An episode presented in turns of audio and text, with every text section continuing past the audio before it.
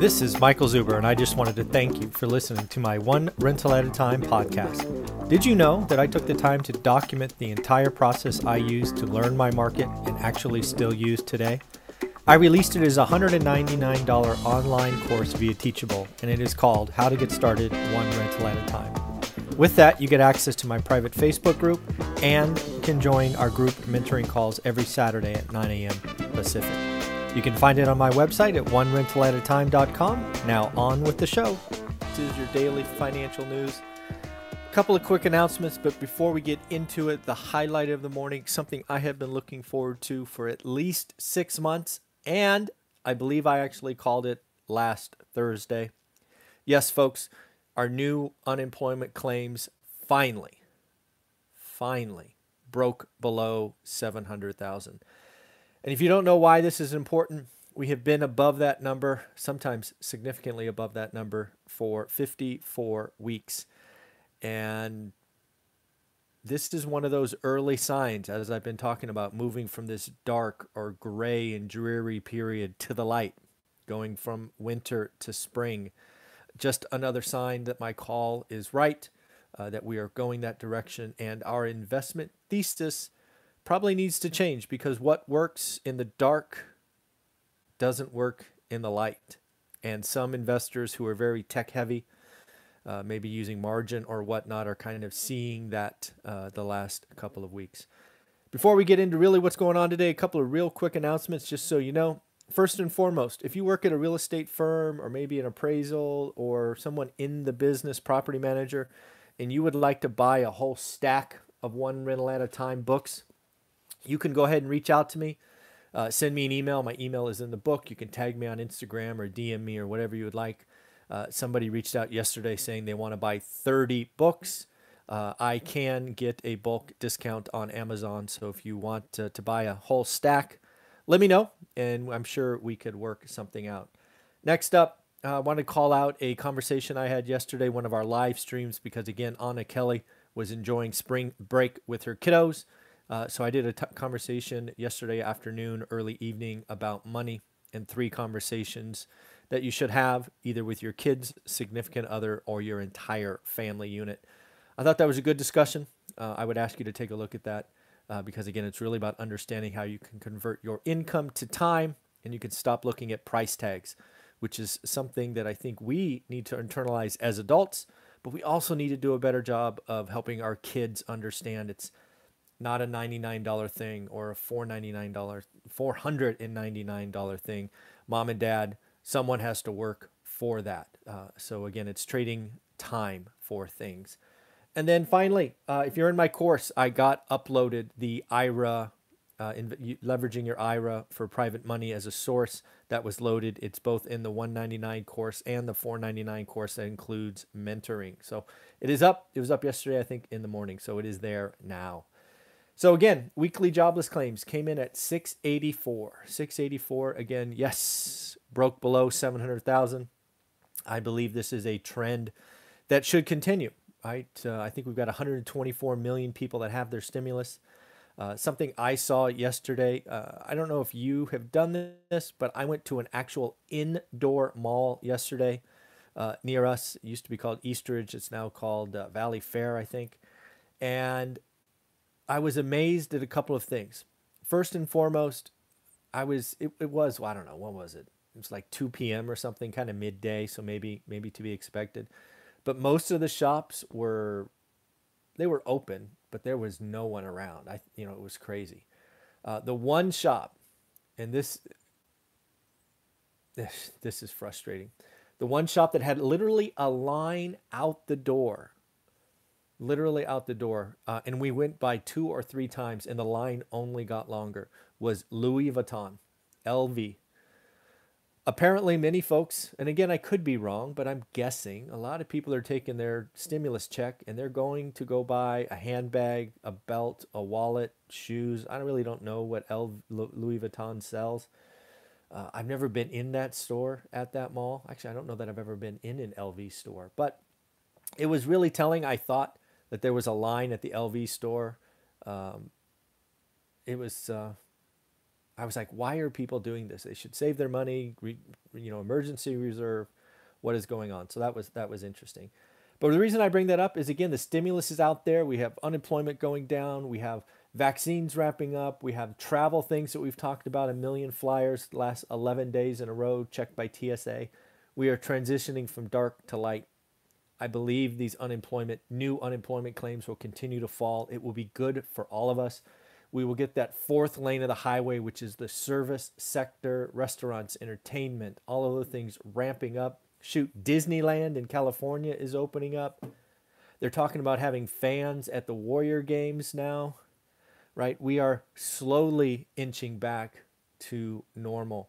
And with that, we will see a rotation out of the high flying, you know, 100 times revenue tech stocks into grand opening trades. It's called the Great Rotation, all of those things. It is uh, something that is bankable. But if you stay on margin, you know, 40%, 25%, it can get interesting.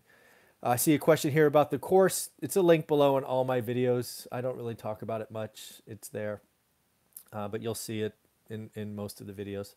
Uh, or go to onerentalatatime.com. It is right there on that page. Uh, a couple other things about the unemployment. Not only was unemployment claims below 700,000, psychology a psychological number, uh, but continuing claims, which lag a week. So I expect a big drop next week.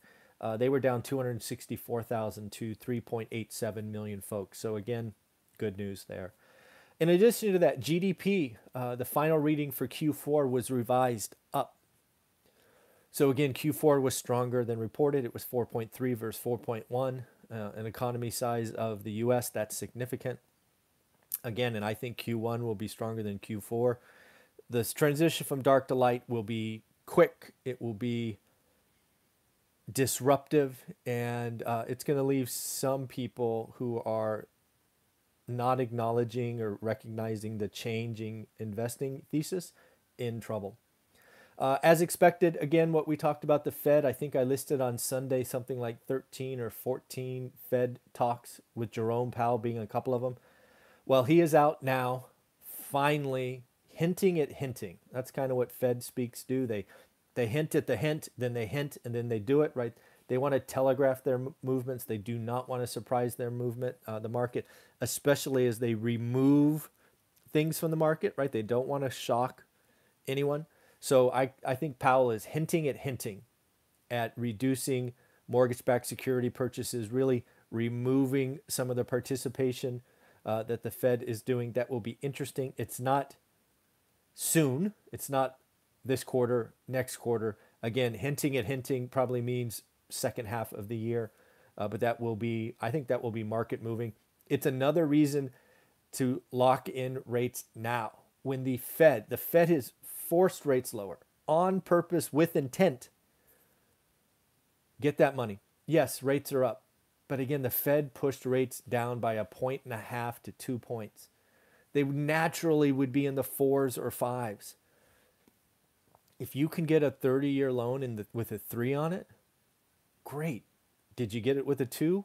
No. So what? So what? Keep moving forward. Something else I thought was very interesting is the SPACs, special purpose acquisition companies, blank check companies, are finally, finally getting looked at by the SEC. Some of these SPACs are going to blow up spectacularly. We are once again going to see average mom and pop investors get smoked by greedy son of a bitch Wall Streeters. I mean, it's it's uh, these some of these SPACs are trading on names and personalities alone. It is a great shame that it is happening. At least the SEC is looking into it early, in my opinion, because what they usually do is they wait for 50 SPACs to go boom and then they investigate. At least now they're going in early. Uh, it will be interesting to see if they actually do anything, slow it down. Uh, the SPAC craze, special purpose acquisition companies or blank check companies, are, in my opinion, highly risky these days. The first couple that came out were kind of that's what they should have done. But now people are copying them. Everybody's doing one. Everybody's doing five, six, seven, eight of them. They're trading on names. That is not uh, okay, in my opinion. A couple of earnings announcements. Again, earnings week. We've talked about these coming on over the weekend. Rite Aid. What happened at Rite Aid? Man, that company got smoked. Turns out when everybody's at home, the flu season, not all that bad. That's what happened. Uh, Rite Aid had a 37% drop in flu, I don't know, medicine or treatments, you know, cough drops, cough syrups, you know, I don't know, all that stuff. That's a lot. The flu season last year didn't really happen because nobody was going around. It was kind of crazy. So to think that uh, Rite Aid does that much business in flu medicine is something to write down in your notebook for next year or the year after when a really bad flu season kicks off. You might want to buy some Rite Aid ahead of that because um, apparently they have a lot of business in flu medicine. Uh, next up, Darden Restaurants. Again, why am I talking about restaurants? Because they are going to be companies that have easy compares for six or eight quarters. There are companies like Clorox that no matter what happens, they can't replicate what happened last year. And then there will be companies like Darden Restaurants where they could close their eyes and beat last year. Uh, so again, Darden Restaurants beat top and bottom. And of course, it was because they had easy compares, and that should continue. RH, which is restoration hardware, think expensive, nice pieces of furniture and things going on. Again, where does RH play in the K shaped recovery? Top part of the K. Top part of the K is doing okay. I would, shit, not doing okay, doing great. So again, uh, K, RH beat top and bottom by a significant amount and talked about the trend continuing. And then the big one that I was looking at this week was KB Homes. Why? Well, KB Homes, my opinion, I don't know if they would say this, they build entry level homes. And what do we want? What are we missing? Affordability, right? Affordable homes. And I believe KB Home, you know, it's not Lennar, it's not really Pulte, it's not, uh, you know, any of these other ones. Uh, but they actually missed top line. I was actually expecting them to hit top and miss bottom. They flipped it. They missed top and they hit bottom. Hitting bottom is actually easier for companies because there are accounting things that they can do to shave pennies one way or another. But the top line, that was interesting. And they did that with 23% rise in net signings or net orders. I do not believe those orders count as revenue. I believe they only take revenue at delivery. Uh, but again, they had 4% rise in delivery also. So I'm gonna have to look at that one. I actually may go get the transcript of their earnings call to see what's what because KB Homes surprised me. I would have thought they did much much better. Maybe it's lumber cost, maybe, but again, lumber costs would have affected the bottom line. I don't know. Something's I don't know. For my opinion, something's wonky in that report. We got to go figure that out because I would have thought KB Homes did really well.